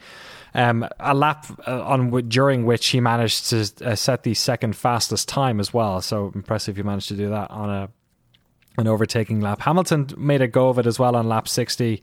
Um, he needed to obviously get in the top 10 for that to be uh, even counted. But uh, the race winner, as well as the fastest lap um, executor, was uh, uh, one Max Verstappen. He actually set the fastest lap that same uh, lap that Kvyat did on 61. Uh, he comes in to win the race, a race that he thoroughly deserved. Uh, he deserved. to. He out of all the drivers, I feel like he was probably the one, except for Giovinazzi, who loved tenth position. Uh, he was the one that sort of does, seemed to be in the spot he deserved to be in for much, much of it. Sebastian Vettel comes in second. Daniel Kvyat gets his first podium uh, in what he referred to as his second career. Um, gets third position for Toro Rosso. Uh, Lance Stroll comes in in fourth. Carlos Sainz in fifth. Alexander Albon in sixth. Romain Grosjean getting some points in eighth, uh, followed by Kevin Magnussen in uh, uh, sorry in seventh, followed by K Mag in eighth. Lewis Hamilton uh, somehow manages to get up into ninth. Robert Kubica into tenth. Sorry, these are the I believe these are the amended results. Yeah, right? there was a penalty. Yes, there was a uh, penalty. to both the Alfa Romeos. right. Uh, so yeah, so to that point, um, So G- I Giovinazzi feel and weird Raikkonen. about this penalty. Yeah, this is so Giovan, let me just finish at the. I believe Yeah. Giovinazzi and Raikkonen were ninth and tenth. Their positions pushed Hamilton, Kubica, and Russell up. Uh, Kubica managing to get points for Williams. Williams' first point, perhaps only point of the season. Um, George Russell sitting just outside of it. Then you had Raikkonen, Giovinazzi, Gasly, and uh, sorry, they were into the DNFs. We had Gasly, Bottas, Hulkenberg, Leclerc, Norris, Ricciardo, and Perez. Sorry, Rob. Onto the penalty for the Alfas. This is a Okay, I'm just going to say it. I'm just going to read a paragraph. okay. This is this got both the uh, Alfa Romeos. The stewards ruled that the torque delivered by both cars at the start of the race did not match the torque demand requested by the driver's input within the required time of 0.07 seconds. Giovinazzi's delay was measured at 0.3 seconds, Raikkonen's at 0.2. Uh, by the way, this is a Keith Collantine article from uh, Race Fans. Okay. The stewards ruled this this violated the sporting regulations requirement for drivers to drive the car alone and unaided. Uh, so what I'm, it appears that what when you see that sort of lag between the driver pushing the pedal and the uh, the car responding, the engine delivering that power to the wheels. Um, if you see that kind of delay, that means something electronic intermediated that call for torque. Right. And there's a point where that's illegal. Uh, the clutch is controlled. So back to back to the quotes uh, from the stewards. The clutch is controlled electronically via the common ECU. However, the teams have the option to tune some of the controlling parameters. In order to prevent the teams from using this tuning to affect the way in which the clutch engages at the start of the race in a way that could potentially mimic traction control, other other or other advantageous schemes, the FIA requires that the torque in the clutch matches with specified limits the torque demand as driver releases the clutch. Think back to uh, the sort of ad hoc traction control we saw in uh, Formula E, where they discovered that Yeah. you were seeing via manipulating the way the curves worked, uh, you were able to mimic traction control effects. So when the driver like puts his puts his foot on the gas, uh, the torque has to come within 70 milliseconds. Uh, because it was much longer than that uh, for the Alfa Romeos, um, they decided it was a breach of the regulations Right. despite the fact that it appears there was no actual advantage. Hmm. And this is where I get I don't know, man. Yeah, I, don't mean. I, I, on one side you've got Ferrari getting a, a five thousand euro fine for doing something that we sort of had all agreed on was a was a bad thing to do, and then where they did get an advantage, and then on this side you've got somebody has technically broken the rules, but you know, in the spirit of the sport, like for goodness sake, it's like especially considering the sort of grueling race that it was for you to get to the end of this Iron Man and then be knocked back based on based on something technical and such a minute thing. It does seem particularly unfair. Yeah, and they said so they got they got like hammered by this 30 second uh this 30 second penalty because if you do a false start at the at a, at a race, you get a 10 second stop and go. So they just converted that into a 30 second time penalty. Uh and so that just, you know, that torched them. Uh I don't I don't love it, and I think part of it is because I like Kimi, and so I- Yeah. I, would have preferred to see like. I like honestly, Gio. I'm not. I can't pretend to be objective here. Like I, I don't know how I feel about this. Uh, but are we?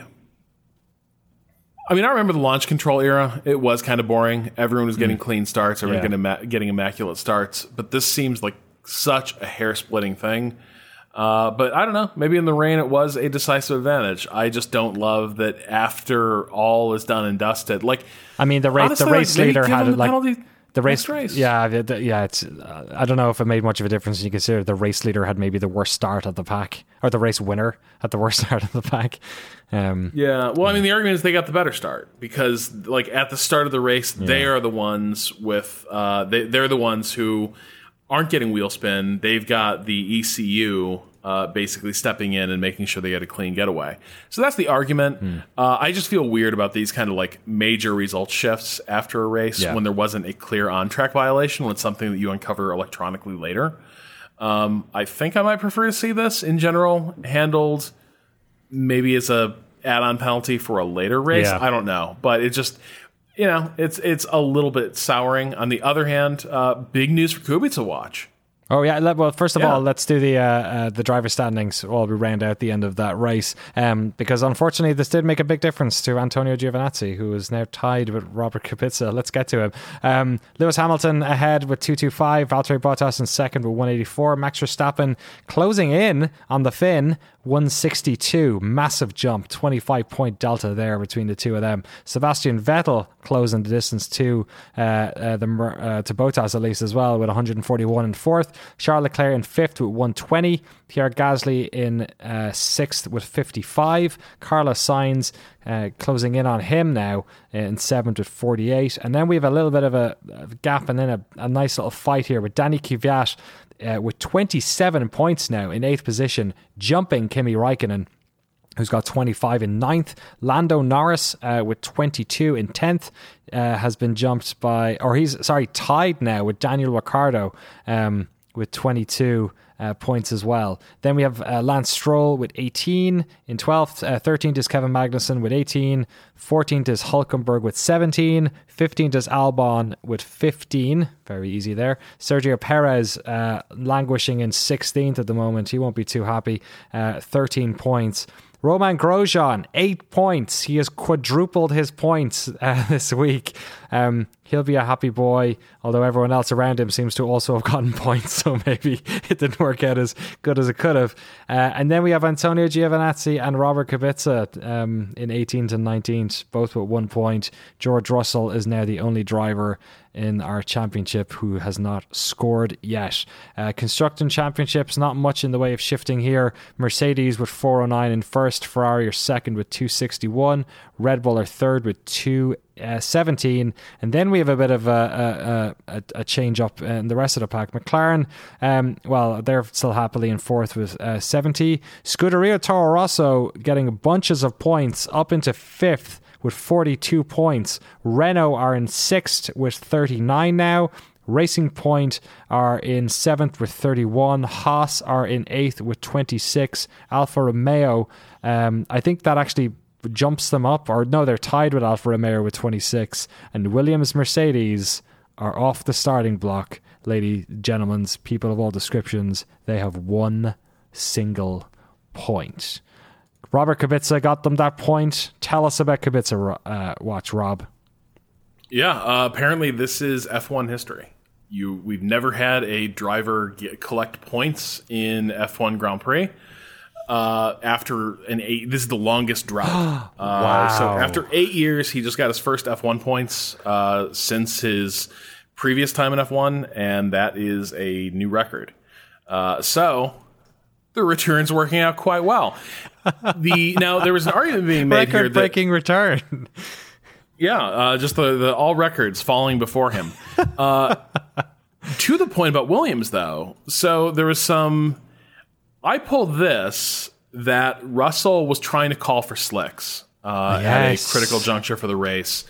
And he had kind of a kerfuffle with his race engineer on the radio. And then I saw you also pulled something Yeah. That appears to be Russell getting into it with his uh, with his engineer again. You want to tell me what that's all about? Yeah, Dominic Ellis on Twitter sent it over to us uh, just before, or to the Shift F1 uh, at Shift F1 on Twitter. Um, just before it's uh, we went live. It's a it's another one of these streamable videos, which I guess is just everyone's way of getting around the, the FIA taking down YouTube videos. And it's a it's a fascinating. I'll put it in the, the description. Um, it's a fascinating bit of onboard between Russell and his driver when, and I I'd love to be able to tell you which of the safety cars this was, but it was one of them where he basically gets caught behind one of the racing points. Um, well, obviously not Perez. Uh, so, uh, uh, and he he has basically a back and forth with his engineer um, over the fact that he wants to overtake the safety car and get back around, but he can't. Um, because the car in front of him isn't doing the same thing. And his argument being that basically, oh, because the car in front isn't going fast enough that I'm losing my delta, that I'm basically disobeying yeah. safety car rules, I'm allowed to overtake them. Um, so there's a big Reddit thread where a bunch of people are, are talking about it. It sounds like Russell was in the wrong, but um, uh, I have one little note here from one of the redditors talking about it, just to give it a bit of context. Um, uh, he says, uh, in this uh, case, safety car drove out in front of Stroll and Russell, who were something like 14th and 15th. Because of that, they both needed to overtake it. However, Stroll was unable to do that because he had the wrong tyres, uh, slicks in wet conditions. Therefore, Russell asked if he could overtake him and the safety car before him. Normally, it wouldn't be allowed, but Russell cited a rule that if a car drives unnecessarily slowly behind a safety car because of some problem, others may overtake it. Russell's race engineer, however, according to this Redditor, was super dense and just robotically repeated that the Russell needs to give the position back to Stroll, even though he couldn't catch up to Russell, who was driving very slow, uh, ten seconds over Delta. Um, so yeah, at that stage he was he was driving ten seconds over Delta and, and was you know safety car and and um, I guess it was Stroll, uh, uh, obviously. Um, was behind him, but it's uh, it's it was a fascinating piece of uh, radio, and I guess not the only time there was a bit of back and forth. And there was also another one I saw. Kubica had a bit of back and forth with his engineer as well. Um, neither of them seemed particularly happy. Yeah. Um, so Russell, this was around. Um, yeah, so it was, the, it was when everyone was going to slicks at the end of the race. Uh, and this is right where uh, Kvyat and Stroll uh, roundabouts were were diving in for slicks. And there is a long transcript on racefans.net. All right. Uh, covering the exchange between Russell and his engineer. And once again, like we kind of know that Russell's in the right on this one. Uh, right. Uh, we we know that like ultimately switching to slicks at this point was the the winning strategy, and he is uh, politely at first, but with like increasing urgency, suggesting, observing that it appears to be a good moment for uh, for for Slicks, and they keep telling him, "Stay out, stay out, stay out." It's gonna these conditions aren't changing. Stay out. Um, and so then he's asking for information. He, he wants to know how Stroll's uh, what's what Stroll's pace is. He asks, "How was our pace compared to the guys ahead?" Uh, he gets pace is good. He says, "What is good? I want a number." we think we think Kvyat will be the slowest car to Haas and the Ferrari will pull, will pull to him. Kvyat will be slower. Uh, I guess according to this transcript, Kvyat might have gotten the the slick right around the restart. Right. Okay. Yeah. I need to I need to look I need to look at the replay of that because when Kvyat comes in, uh, seems very critical for understanding his final his final placement. But it just it did just seem that uh, there was a lack of good teamwork between Russell and the pit box yes. at Williams. It, there um, definitely seems to be communication issues there. Well, it's possible Russell may be. He seemed very like he seems very very good and very very smart. Yes. Um, and so it is possible that you know he is somebody who is probably the he, he maybe is is the greater expert in terms of like the proper race calls. Like he, like maybe he's too smart for his own good.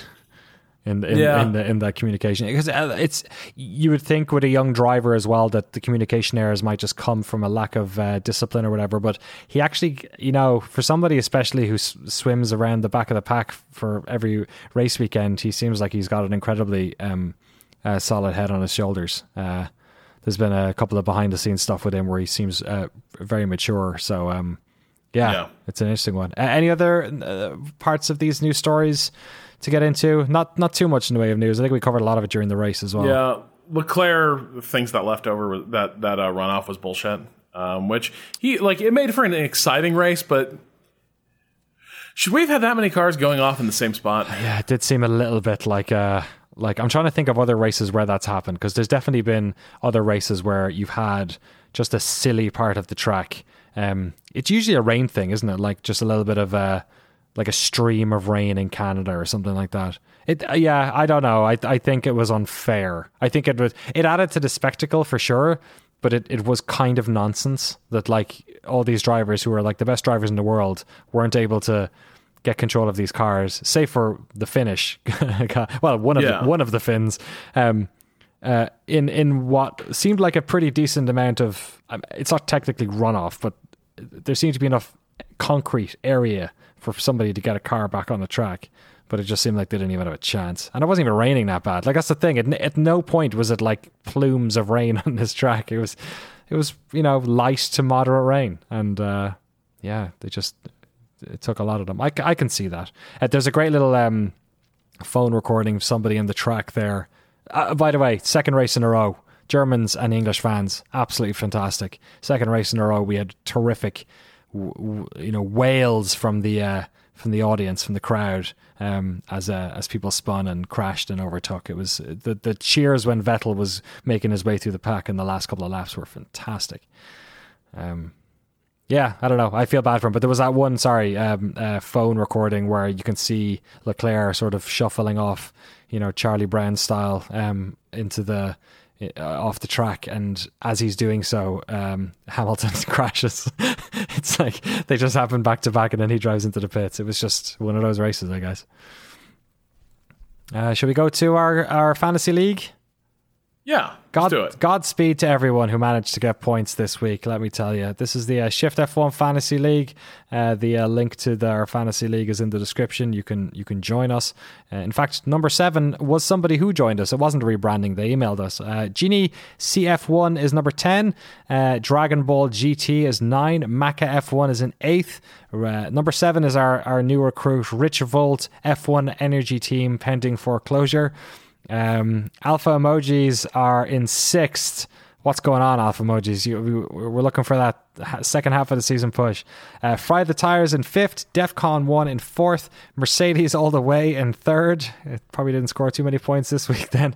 Um, uh, steering wheel, hey hey, give it to me, move, come on in second, and the Hamiltons break the system in first. I wanted to see what was the who where the points were coming from with these teams. And Hamilton's Break the System has a really interesting uh, uh, point structure. They had Mercedes, which Yeah. got them 17 points. Presume, I, do you get points for qualifying? I don't know. No. No, I don't know what that was about. George Russell. Uh, Oh, for fantasy scores, I don't know. no, yeah. Uh, Russell and Kubica. Um, Hamilton, Bottas, but they Danny Kvyat, which uh, I guess was the turbo driver, so managed to get a bunch of uh, uh, points that way. Unless they've changed their their team since. It does say that was that was the last one. Let me just make sure that's the right game week. Maybe this is the wrong one. No, same one, same team, the same same folks. So yeah, I guess I guess Kvyat was the one that got a bunch of points for them this week. Uh, when you put that little turbo on them, makes a big difference. Um, shall we check out some emails? Round this thing off. Yeah, Uh, absolutely. Rob, you want to take this first one? This is uh, our rich uh, energy update of the week, I guess, from Reed. All right. The August 2019 issue of the excellent British auto magazine Evo has an advertising feature on Rich Energy. It seems to be more about William Storey than Rich Energy. Notice the full page photo of what appears to be a man in disguise. The stores that the drink will appear in aren't named, just boasted about by a number of locations. This type of paid article is usually about a new car product, such as a tire or a tuner part, I've been reading this mag for years, and it's unusual for one of these advertising articles to focus on an individual.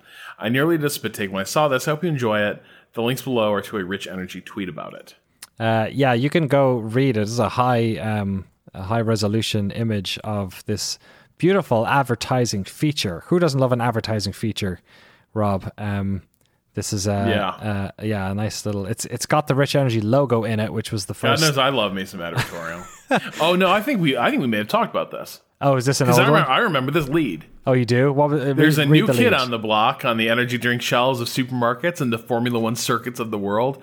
Rich Energy and its enigmatic company founder. Yeah, yeah, yeah. Because we ended up talking about this in part because remember I was saying it's weird how kind of defensive this Yes. is. Yes. Oh God, I do remember that. Sorry. Yeah. The yeah, this was reposted, I guess, by the Rich Energy Twitter account Um, Sure it was. only like last month. So I, I guess we should have, yeah, June 9th. So I guess we should have known that this was. Uh, I guess we talked about it back then. I don't know. Um, uh, I'll po- post it in the comments anyway, so, or in the, the description, so people, if they haven't uh, checked it out yet, can can do so.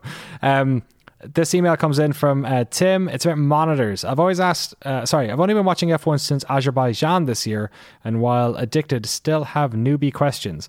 When in the garage during slash between qualifying sessions, crew often place what looks like blinders in front of the driver. I'm guessing they're dual monitors showing video of the track for the driver since he's going to be sitting in the cockpit for a bit. Correct or way off base? Uh, Rob, you want to take this this one? What are they showing on the monitors? Uh, so I think usually there's timing and scoring Yeah. uh, data up on the track. And so one of those monitors, I think, is always going to be showing splits. I'm not sure if the other monitor is showing like a live track feed. I think so. Or- because you, okay. you tend to get a lot of like drivers waving, like in Yeah. in practice, right? Where they're just like it'll cut to the driver and the Yeah. the thing, and they're like, "Hey, what's going on?" Um, I think maybe they show a different feed. Maybe they show. Uh, I think they show replays of them when they've gone out, just so they can have a look at their hot laps and stuff if they're if they are doing hot laps. Um, but yeah, my understanding was that it was split times and and then uh, sort of the international feed, as it were. Um, uh, Rob, you want to take this one from Jessica? Yeah. Hi, Shift F1 crew. I got into F1 this year in part because of the Netflix series as well as your show, and eventually realized I had some of the old F1 games in my library, so I began to play them. And then I realized F1 2019 was coming out and ended up grabbing a copy of it. I'm a big fan of speedrunning, and I was surprised to see that F1 2019 did not yet have a leaderboard on speedrun.com, so I did a run and submitted it myself, and now everyone can run F1 2019. You folks were the first people I thought I'd let know because I'm sure there's other prospective runners listening. So far, I've gotten a championship category up, including a Williams percent a Williams percentage category, and I'll have boards for ILs? I don't know what ILs? ILs are. I'm sure, ILs the, up. I'm sure the speedrunning community knows what individual laps. Ah, that must be maybe it. That must be it. uh, timing all of the available race lengths. If you mm, if you want to start running, check out the rules at speedrun.com slash F1 2019 or come ask me on Twitter uh, at TLQT for more info. Yeah, I think I might give this a go. Speedrunning, sorry, if you don't play video games, is basically like just completing a game as fast as you can, um, which is kind of just what F1 is in a way. Um, Yeah. So I like the idea of doing a. Uh, uh, uh, speed runs. I mean, they're just lap times if they're uh, speed runs of individual uh, uh, races, but I like the idea of doing a speed run of the entire game. I was half thinking for this year's Extra Life for Giant Bomb of doing like 24 hours. What would that be? 50% races, maybe all 20 of them. Right. You might be able to do. Um, that could be a speed run if I do that. 50% races. Maybe I'll submit it. 50% races are very good. I tried to see if you could do because they added the 24 hour Le Mans package to uh, Project Cars 2, yeah. but I'm not sure if you're able to. I think you might. I think you have to like. I think you have to unlock the actual 24 hour race. I think you have to like get through the career mode enough to get to it. Um, I think because I know there's a bunch of liveries and a bunch of cars from from uh, from it. But I have to I have to look that out. If somebody knows, actually, please um, shiftf1 podcast at gmail.com. Um, our last email comes in, another piece of housekeeping comes in from Fires um, about the W series, which I, I did not know this at all, but um, apparently there's a bunch of stuff on their Facebook page, which is not on YouTube. Um, uh, they say, "Hey guys, uh, like you guys, I've been trying to keep an eye on the W Series for the past few months, and it's really been a chore. I'm in Canada, so no broadcast restriction, but it's been still been inconsistent. The early races were on YouTube for me, but then suddenly stopped, and I was confused. A bit of googling later, and I found the full race broadcasts. Uh, sorry, the full races broadcast live were on their Facebook page. Uh, so it's facebook.com/slash W Series Racing. Um, the Facebook page also has a lot of uh, full qualifying videos and many clips that are not the same as on YouTube. And this uh, past week's race in Assen, I ultimately watched in its entirety on their Twitter feed. It's a bit of a mess, but I actually was able to watch all the races. Uh, I'm not sure how this mix of platforms translates to the US, but hopefully um, I've given you another place to check out. So, yeah, I thought I'd just extend that piece of information out to um, our community because it seems like a bunch of people are are watching uh, Formula Two and W Series. Um, and yeah, there's a bunch of videos out here when I'm in the US, so you know they're they're all hyping up Brands Hatch at the moment as well. A couple of behind the scenes bits and bobs. Yeah, so check it out if you're international. Um, all right, that's almost the end of the podcast. Shall we? Uh, do, you, do you want to do the race around the world thing this week? It seems weird to set myself up. No, sorry, you you made you made the bed. You have to lie in it. okay. You you chose a bit a long time ago, I- and now you have to do it forever. I chose to race around the world. it feels so weird to do it myself, Rob. I just feel so dirty. Uh, Super GT. Wait, whoa, whoa, whoa, whoa, whoa, whoa, whoa, whoa! What, what, what? You didn't finish it. Uh, yeah. There we go. Was the yeah, was it? Yeah, yeah. if you don't do the Elvis, if you don't finish it off like Elvis, it doesn't count. Oh god. Um, Super GT is in Fuji for round five of Super GT. Uh, it's on the fourth of August, which I believe is Sunday, Sunday, Sunday. I want to say yes, it is. Um, MotoGP. If if uh, two wheels is more your action, MotoGP is on in the Czech Republic for the Monster Energy Grand Prix Czechsky Republiki. Uh, that's on the 4th of August. Qualifying will be the day before. And then we have a bunch of NASCARs. We have Go Bowling at the Glen uh, on Watkins Glen on uh, August 4th at 3 p.m. And then we'll be off to uh, Michigan International Speedway after that. But I'll let Drew take over because his NASCAR voice is much better than mine. Uh, we don't have a race this uh, coming weekend, Rob Zacny. Let's have a little look at the F1 calendar, though, because I'm kind of. Well, I think it's break time, baby. Yeah, we're we're into a little bit of a lull here, right? So we just had. Uh, Is this the summer break, or do we do, do we do we do Hungary? August fourth. Okay, no, we've got it uh, this weekend. oh, we do have Hungary this weekend. Yeah. Oh my god. And then and then No, we, Nothing till then September nothing 1st. until September first. Jesus. Okay. So Well, we, I get, Wait, we, we better talk wait. about Hungary then, because I didn't. fuck. Yeah, I didn't even think about it. Dude, Fuck. dude, Germany was such uh, like this is an hour and 40 minute podcast. Germany was such an unbelievable like I'm still feeling the effects of it. That the idea of having to subject myself to another format. I'll even say that the sort of I was still recovering from Silverstone when Yeah. when this one came came about. And I mean, I know we were complaining about you know the Ostrike ring. That was that was fine. France was the absolute snore fest, but we've just been gifted these ridiculous Grand Prix since. Um, Well, let's do I talk about the Hungarian for like five seconds? yeah. I mean, like Hungary is another race that has a bad rap for throwing out bad races. Yes. uh, because it is extremely. Uh, there's not a lot of runoff, and so it tends to be unforgiving. I think it's a little bit of a narrow track to begin with, so you just don't end up with a lot of overtaking action in general. But I feel like I have been made a liar a few times this year. right. Uh, Austria certainly turned out way better than I thought it would. So I am just not sure what to expect from this one. But uh, in terms of the track, it is. My memory of it is it is rather technical, but not terribly challenging in, in, in a strange way, right? Like this is th- this is a track with a lot of uh, corners and not a lot, but but not a ton of like challenging corner complexes, Right. Yeah. Uh, yet, that nevertheless, like you do really have to nail each section because you do have to build up a good head of steam, like rounding the corners. That's the uh, that's the main thing. So this is not this is not quite like what I would call like one of those point and squirt turket, uh, Yes, circuits where totally. you just negotiate a corner, you get a quick straight, and then you go to the next corner. Uh, this is uh, a little a little more involved than that, but the main thing that uh, I recall from this is just while there are places that overtaking look like a possibility, there's rarely space to do it, and there is not a lot of room to get it wrong. Yeah, it's uh it's been a staple of the calendar for it was the this was the one right. This was the Bernie Ecclestone's first uh, race behind the Iron Curtain that he was wanting to to have for so long. Um, Hamilton's pretty dominant here as well. He's got the most wins uh, with six um, uh, in in history, and uh, he won. I would he won one, two, three. Of the past seven runnings. Uh, Vettel's done well here as well, and Ricciardo uh, got one of his first wins actually here back in 2014. Um, times for the race: we have first practice on the 2nd of August, which is Friday at uh, 5 a.m. If you're a crazy person, these are East Coast times, of course.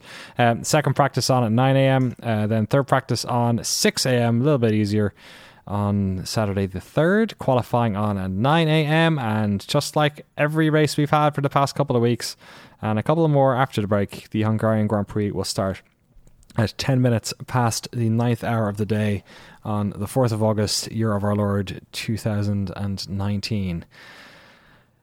Ah, Rob, these past two podcasts have been the longest, longest podcasts we've ever done. And long may they continue. This season, man, what's. I, What a gift. What a. It's such a. It's like a sinus wave. It's just like just. It's. we had a couple of Yeah. snore fests there, and now. You know, I just don't yeah, want I to say mean, the anything French GP was bad enough. I almost didn't want. Like, I was like, ah, Yeah. God, the, when the sport is bad, it's bad. Yes. And then since then, I've been like, F1 is the greatest sport in the world, and I want this to go forever. Uh, by the way, last thing here. Yeah. So, was this the last German Grand Prix? So, oh, so I like I I think it, it's always going to be sort of impossible to ever say when the last German Grand Prix is on because it seems like it's been the last German Grand Prix for 20 years uh, or at least 10 sorry um, with everything that's happened um, there was a time where we had too many German Grand Prix and now we've had uh, trouble with having either of them so the last thing I read was that the it's not on the calendar for next year but they are hoping to get it on um, it's always been a money problem uh, with with Hockenheim, as it has also been with Nurburgring. But I mean, from a pure Well- spectacle at this point, it's given us two of the best races in the past two seasons. Like, and and the best crowds. Like the the German crowds are fantastic. More Max Verstappen fans. Like this is where it's at now. You know what I mean? Like there was those years where Interlagos was the place to be. It was just that was where the circus was. And now we're between all of the the Dutch fans and the Vettel fans. Like it was supposed to be a Mercedes home race, and they kept cheering whenever one of those cars went out. I just feel like, yeah, it would be a massive shame to lose the German Grand Prix during uh, this era. Yeah, I think it's kind of ridiculous that we might be losing that. I do feel like every time they've killed off a great venue, um, it's probably been a, mis- a mistake. Hmm. Uh, I, mind you, like I'm probably I'm not sitting here like rending my garments over like the loss of the San Marino Grand Prix. Right, yeah. Like that. Like there there were some circuits where you know it's it's fine. We still we still have a great Italian Grand Prix site at Monza. Monza is uh, you know a a wonderful track uh, with, with with tons of history. I would I would does- prefer Magny-Cours to Yes, pull this is, this is exactly it. Yeah. Like they went away from France for like the better like over a decade, and now we're back at what feels like glorified karting track. Hmm. And meanwhile, one of the best circuits in Europe is not being used Right. for F1, and that is badly frustrating. And so, yeah, not being at Magny-Cours uh, feels like a a mistake. And then there there's this other issue, which is and this was the Ecclestone model, and this is why so many races are held in like Gulf states and such. Like there is no developing world petrostate Yeah. and autocracy that Bernie would not try to get like exchange a degree of like international uh, celebrity and legitimacy for in exchange for a large uh, cash payment for holding a race there. And that meant that the going rate of hosting F1 races continued to really probably go up in excess of what the actual value of hosting one of these events is. Totally. This was the Turkey thing, right? They Yes. were they were getting people to the Turkish Grand Prix. There was no way to make that a profitable event given what they were paying to host it in the first place. By the way, I miss Turkey. Turkey was a great circuit Yeah. too. Um, but I think that is doubly harmful when you are kind of turning your back on what should be F1 heartland, right? Like Germany is a racing nation. yeah, it's where it is a car teams are. nation. It's where Yeah. drivers are from. It's yeah, Yeah, and so th- this notion that like F1, if if Ferrari is essential to to F1, which is kind of the, the official line where there's you know Ferrari and F1 they they, they go together. Hmm. Uh, we'll see how the negotiations go. But if there's the if there's this idea that there are certain things that are essential to F1, then up there with that, I would say there are some races that should also be pretty much sacrosanct. Uh, the equivalent of like Fenway and Yankee Stadium, Right. and Wrigley for F1. And I think the German Grand Prix, wherever you host it, I would like. I actually like Hockenheim better than I do Nurburgring. yeah, me too. Uh, Yeah. So I would be very bummed if this went away. And I'm not and I'm not here for this idea of we can alternate years like Spa or something like Yeah. that. Spa also should stay forever, like in my view. Yeah, it's a classic. Totally. Yeah, and so like I don't know, I don't know where you cut things from the calendar, but I don't think it can. I, like I think it is. I think it is a bad mistake to say that uh, the German Grand Prix is something that you you should not try to strive and find an accommodation for. Right. Guess we'll have to wait and uh, see. I've just our little cursory news uh, search, and nothing else has been said about it. So, yeah, hopefully we'll we'll find it sooner rather than later. I, I can't be that far off from showing off the, the calendar for next year, surely, especially after the break. Um, thank you so much for listening to this podcast. Thank you so much for your support. If you'd like to support the show, you can do so at patreon.com slash shiftf1. I am at Danny O'Dwyer on Twitter. He is Rob Zacny at Drew Scanlon. We'll be back next week. Um, Hopefully, it's a good race. Otherwise, he's going to be real bummed he missed this one. Uh, we appreciate your support. We appreciate you listening to us. We hope you had a, a wonderful race weekend and you're looking forward to this one. Thanks so much for supporting the show, and we will see you next time. I hate setting myself up. Meow.